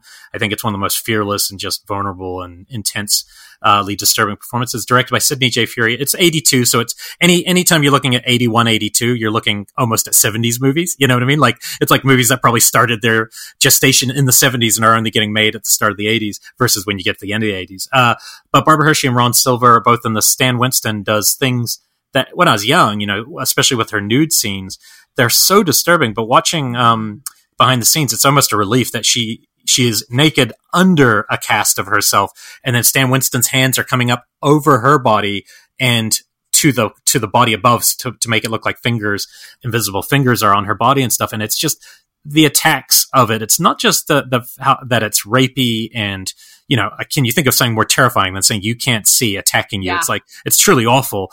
But and then and then to go one step further, no one believes you. Uh, all your friends and family, no one will take you seriously, and that becomes a major part of the kind of the theme of this film.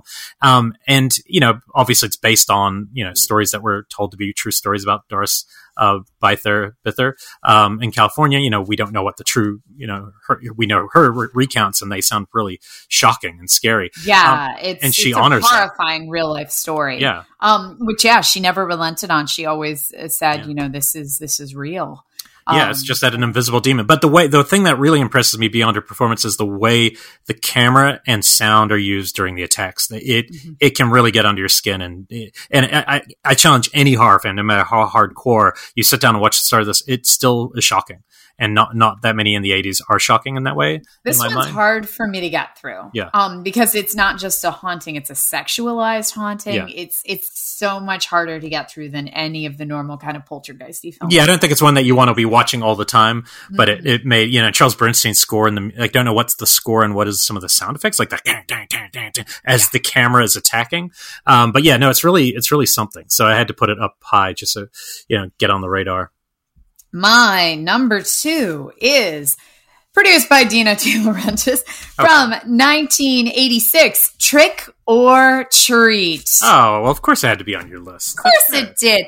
Um, long live Sammi Curr. I, you know what a, A huge real musician. metal fan. Yeah, you know what a huge metal fan I am. Sammi Curr is not a real musician. To My. Um, but this one, you know, there was so many heavy metal films that came out in the 1980s. Rock and Roll Nightmare is another one of my fave. Black Roses is always fun. Um, there's a couple that we see coming into the 90s as well, but this was my film. Um, this is Gene Simmons and Ozzy doing cameos. It's exactly what it needs to be. It is this kid played by Skippy um, from Family Ties who discovers, but he's like a badass rocker roll kid. He's very much like ostracized, like the other kids in the school. Like think of him as like this like white trash grit, and um, who's just obsessed with metal. He's like the outcast and he discovers that one of his favorite idols um, from the rock and roll metal world, Sammi Curr, is from his hometown. And he's like, oh my God, if he can do it and get out, so can I. His music speaks to me. And then Sammi Curr dies on stage in this horrible accident. And um, through this kid and a number of other circumstances, Sammi Curr comes back to life and starts taking down people in the town in very much kind of a curse like manner. It is so badass. It has beautiful hair. The leather pants are so freaking tight. It's just gorgeous. I love Trick or Treat. And the music's actually really good in it. Mm. You saw this one recently, right? Well, I saw it whenever the last time um, at Salem Fest, and I believe it has a conservative uh, person playing a conservative in there who's not so conservative, right? Who's that? Uh, is, Ozzy. Ozzy's in there, right? Yeah. Uh, I always like that. No, I really like. It's one that I just didn't think I would like, and I thought it was a blast. So uh, super, and I actually really liked. I think I told you recently on a on a Patreon how much I liked Dead Roses, which mm-hmm. I hadn't seen that one either, and caught up to that and just thought that. I mean, totally different movies, but I thought that was a lot of fun. You um, need to see Rock and Roll Nightmare. Oh yeah, because the same director, right? Yeah, you will. Uh, no, well, Rock and Roll Nightmare is the same director. I think as Black Roses. Black um, Roses. That's what I meant. yeah, I'm fairly sure they are at least the same production house. No, I think it's the same director. Right? I think I looked it up, and yeah, they both have Thor, I believe. Okay. Um, so who's a Canadian rock star? Um, it's been a long time since I've seen Black Roses. Rock and Roll Nightmares, a lot of fun though. Um, but yeah, I absolutely love Trick or Treat. Even if you are not a metal fan, this is just a really fun 1980s movies kind of you know in the same line as the gate and it's just it's it's a blast well my kind of metal is uh, a VHS tape stuck into your vaginal slit in your chest. That's how I do metal. Uh, okay, so Videodrome is number two here. Uh, my number seven. Yeah, it's just I feel like there's no way unless you really just don't like Cronenberg or this particular film. That to me, just for a film about the '80s, this is like the cross section of all the craziest stuff you're doing in the 80s mm-hmm. effects wise, but also a very cerebral director trying to make you know a movie about and and the fly you know is obviously a sequel so it doesn't appear on this list. I think the fly is like a masterpiece but the fly is not as risky as videodrome. Videodrome is his eraserhead. It's essentially a movie that you know is really quite out there. Uh, you got james woods who you know now obviously is uh, politically like a blah, but but you know was really good at playing these kind of guys uh, in the 80s i thought he was great in the 80s uh, as a tv programmer looking for that next thing. What is the and it's very 80s it's the perfect 80s movie in that like how do we push this? What, what's the next level? You know oh, kind of like i'm sure where we are now with uh, with entertainment in a sense almost content. What is content? How do you push it? Uh, and then uh, he comes across debbie harry's a talk show host and he comes across this channel where you get it's almost like the resonator in a way you know with stuart gordon stuff. It's like this other thing this broadcast from another place that's bordering on snuff stuff and then it brings in the surrealism in, in through the screen into his world into his mind uh, into oblivion as it were. Uh, you got rick baker and steve johnson together on effects so rick baker leading and steve johnson. And there are so many moments in this i can't shake but like the one, the most true thing I heard, and we probably talked about it maybe even here, but was hearing Panos Cosmatos talk about this one because I had this exact reaction, which was seeing it on VHS. It's it's one of the greatest films in the history yep. on VHS, and then seeing it on TV, great, and seeing it on video. But I saw it 35 millimeter, and it yep. felt didn't work. Weird. It, it felt was, weird. It felt weird. It, I mean, the, it's still interesting, but I wasn't as engaged. It felt a little like sound effects of footsteps. I was more aware of everything being a bit fake or something, mm-hmm. which is just so weird. But it's a movie called Videodrome and seeing it on film didn't work. So that's my my weird one of the weird only times in my life where I could say a movie. And he said the same thing. So when I heard in an interview, I was really struck because we had just had that experience. Yep. Um, and it was kind of fascinating because it's such a good movie. So maybe it really is targeted about television and TV and things that are on late night and blurry images. You know. And I think that it's also something that like you have to understand that time period because I've tried showing Videodrome to my students and they don't get it nor Right. do they like it. But when I show them Existenz, they're like, "Oh shit, I get this." Yeah. Um, the idea of video games kind of becoming a reality to the point where it's hard to tell the difference. Um, they get that because of the online world that we live in now. But Videodrome, it just does not hit with my students. But when I saw I saw Videodrome in high school, and it's a very vivid memory for me because I watched it on VHS. And I remember being floored by everything that was going on. But at the same time period, I found it so concept- contextually trippy while watching it. The idea that through VHS, we live on forever. That we are literally, you know, can be kept alive, that somebody could just continue to send out videotapes that we had taped, and thus we are perceived as alive. And I found that to just be so mind blowing at the time period. Um, it really was something that I feel like you had to be a part of the VHS culture. The idea of these little UHF stations popping up, the idea of cable, of like the basic cable network that we had in my tiny little hometown in Virginia, where, you know, one second it was the school board's public hearing, and the next second it was some guy playing, you know, a banjo. And then Yeah, two it's so seconds later it was some guy like doing, you know, your, your, um, horoscope readings. Well, there was You know- this there was this performance artist who I always thought would make a good movie. I think there's a documentary on him recently called Chris Burden, and he did this amazing piece that he's most famous for, where he got into an art gallery. He stands on one end of the art gallery, on the other is a guy with a rifle. Everyone's sitting there, and he lets the guy shoot him, and he actually shoots him in the art gallery, like in the arm. And the whole point of the art piece was for people to stop him. And he said that afterwards. He goes, I didn't think people would let this man shoot me. The point of the art piece was stop. So he was this kind of artist, did these crazy things. And in the late eighties, and I always found this so fascinating, he paid for, he paid for a late night spot. They didn't know what he was going to do. They just thought it was going to be an ad. And it's him on a entire pavement of broken glass. His hands and ar- arms are bound. He's on his chest and he's moving closer and closer to the camera, bleeding. And that played on TV. So it's very cl- like, and I, when I, I've seen stills of it, I was like, holy shit. And when they realized what it was and got all the complaints, it just suddenly disappeared.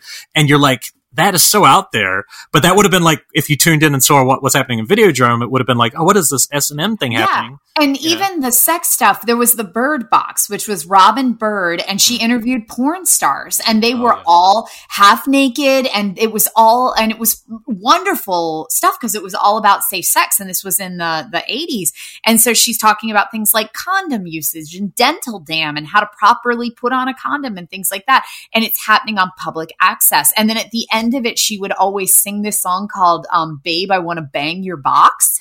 and they would all stand up and like dance around in their negligee after talking about the adult film that Oh my god! I hope this is starring on YouTube somewhere because that's in. There's actually they have retro shows now from a fan group called the Bird Brains who still follow her, but I will I will totally How interesting. some Yeah, I- Robin Byrd links.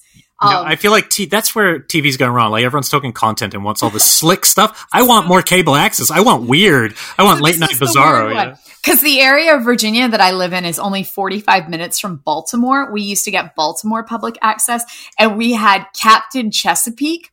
He was like this old man dressed up as a pirate, and he would. It was it was like the most cable access kids programming you could possibly think of. Where like you know you just feel like something sinister is going on, like he's taping this out of his garage. Oh, but I watched interesting. Captain Chesapeake forever. Um, I was so always yeah. bummed I missed out on Z Channel by the time I moved. Oh yeah. LA. I'd love to see that come back because I know Mick Garris started all his interviews on that channel between amazing movies. So Yeah. you know, now it's, it's public access, it's YouTube. You know, anybody. It is. That's true, and TikTok and all these things. But I, but I still wish it would come on my TV because Yeah. that's the thing. That's when you're most vo- open to it. Like when you just sit down and you channel surf. If something weird like that came on, I would totally be watching. So, okay, you're number one. Here we are. Okay, my number one. Am I right, or are you going to be right in terms of? oh, I Um, picked one, you picked two. We've only got. I one. honestly, I'm gonna bet we picked the same number one. That's a bold choice. I know. I'm saying that we picked the same. I'm going to guess one. that we didn't because, but I see on my near misses some really good titles. So Okay. let's see where. My number one film of the 1980s is The Stuff. Oh, I almost want to talk about these at the same time. Should we cha- change this up? Okay, go ahead. Tell me what it is. My number one's The Blob. Oh shit. and they're basically kind of doing the same thing, but one's doing. I love the stuff too, but I but the effects in the blob I have never been able to get over how incredible it is. So that's so funny. We picked Yeah. both goopy, goopy madness. All right, well, you start with the stuff. Then we'll- Okay, for the stuff for me is quintessential 1980s. Yeah, yeah. It is about workout fitness culture. It is about commercialization. It is about marketing. It is about corporate control, trying to control the consumer. Um, it is about corporate greed. It is everything 1980s kind of just in one really fucked up movie with beautiful effects. I love Larry, Larry Cohen. Cohen is about the most 80s filmmaker. I mean, even though he, had, he made 70s films too, but his 80s output is so smart and and it's all shoestring. Like, you know, Yeah. Q the Winged Serpents in the 80s, which is great too. And That's on my runner up list. Yeah, for sure. Yeah, and we'll put our runner up out as a cheat sheet on our Patreon for next month. yeah. Um, so don't mention, I won't mention any more here because I have a bunch. But yeah, the stuff for me, when I think like what is a 1980s horror film that is making a statement out of the 1980s, Videodrome is, but man, the stuff is just hitting that exercise fitness craze and just the corporate greed and commercialization of, you know, the fast moving 1980s. It is just wonderful. Well, and that, and Larry, you know, I think you know we've been lucky enough to meet him a couple times in his life, and he just is one of the most charming, fun to listen to people. But you know, he he understood that it, there was something real that America gets people hooked on something to explain. And for him, it was actually the actual impetus for this one was the World War II and the cigarettes uh, being given free to GIs who got totally hooked. And he watched that happen to a generation, and then he looked at the fitness craze and the the yogurt and all. And and I just think it's so smart on that level. Uh, It's Mhm. it's a really good movie, especially for a low budget film. You know, it's it's doing big swings uh, for something that probably didn't have studio money behind it. Um, so yes, big fan, and that that would you know always be on my close to the ten list anyway. Uh, the Blob is just you know it's one as a kid I liked it a lot, but as I've become older, you know, if this was the normal list, the thing would be the thing and The Shining are my two favorite you know '80s films, but that's King and Carpenter. The Blob is kind of next in line for that, where I think the effects are just utterly to this day, even though we've had sat in a room, Tony Gardner told us beat by beat how he did it all. Still, it's like the ultimate magic tricks to me. Um, and you know, Kevin Dillon's hair is amazing. We we've all charted that by now. Shawnee Smith's great. I don't think it's you know the best acted film by any means. It's fun. Candy Clark's fun, but there are just gag after gag, and I think just the way it spreads across this town, it's like pinnacle '80s of what the effects could do uh, when they're just utterly going for it. And and the idea that these guys didn't know how to solve these things because they'd never been done before. You know, even as a remake, this has still never been done before, and they're solving it with these crazy creative. What was the thing he did with the uh, material? Right? It was like- Silk. yeah, Silk, remember yeah. we talked to Yeah. um, Tony Gardner, Gardner, and then we also had Mike. Um, oh gosh, oh Lord, I can't. I, I work with him, but he's on sabbatical this semester. Oh gosh, he is so good at um, effects as well, Yeah. and we had him come on and talk about them as well. yeah, we've and, had two, um, two bouts at it. Yes.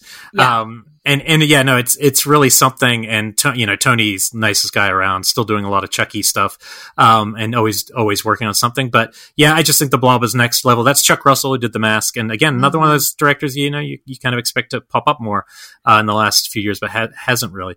Um, but yeah, so that's my number. one. I love that our number ones are like so perfectly in line with our uh, our vibe. So that's good. The Blob Yeah. and the Stuff sharing the number one spot, only on All the Colors of the Dark. Could that happen? Definitely. Oh my gosh, yeah. Just so much going on. Michael Fink, sorry. Oh my gosh, his name just escaped me and then I was like he's going to kill me. Um Michael Fink, um just wonderful wonderful uh visual effects artist. Names Uh, are hard to keep in mind. We all know. There's a lot of them. There's a, especially separating my my four different jobs, and when they blend together, it gets equally confusing. Um, um, a quick but rundown. Just do, do your ten in order, and then I'll do mine, and then we will. So my 10 in order, number 10, Dolls. Number 9 was Warlock, but when we discovered that there is Warlock Armageddon, or more of when I remembered it, it Three became something wicked. This way comes. Number 8, The Serpent and the Rainbow. Number 7, Videodrome. Number 6 is Gothic. Number 5, Brain Damage. Number 4, Angel Heart. Number 3, Leviathan. Number 2 is Trick or Treat. And number 1 is The Stuff. Nice. That's a good list. That's and I'm so I'm glad Warlock didn't make it because I think for for me, I always think of you with the uh, the Carnival film. Uh, We only had one overlap. I know, so I was right. Yeah. I I- which is surprising. I mean, Angel Heart I would have normally gone. I just kind of Mhm. figured I'd get another one in there. Okay, uh, number ten, The Funhouse. Number nine, Pin. Number eight, Dead and Buried. Number seven, The Hidden. Number six, Just Before Dawn. Number five, From Beyond. Number four, The Hitcher. Number three, The Entity. Number two, Videodrome. And number one, The Blob. Fantastic. Well, we have lived through another decade countdown. We will be back in two weeks where we will be counting down our favorite uh, franchise sequels. of the 1980s. And they don't have to be sequels; they could be part ones. But that's where we're going to do it. Yeah, that's where we're going to put all of our franchise. Yeah. Anything stuff. big, anything big. Yeah, should be fun. Okay, thank you guys so much. We hope you see you on Friday night for our after midnight screening, and uh, thank you guys so much. Have a good one. Please find us on Patreon for our, our other show, Deep Cuts on the Off Weeks. And I'm not going to plug any other movies, but Killer Clowns from Outer Space rules.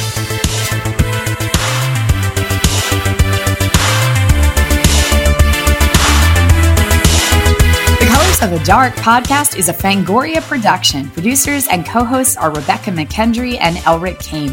Executive producers are Tara Ainsley and Abby Gould. Associate producer is Jessica Soth of Amir. Sonic branding by Michael Rodriguez. And of course, our amazing sound engineer, Ernie Hurtado.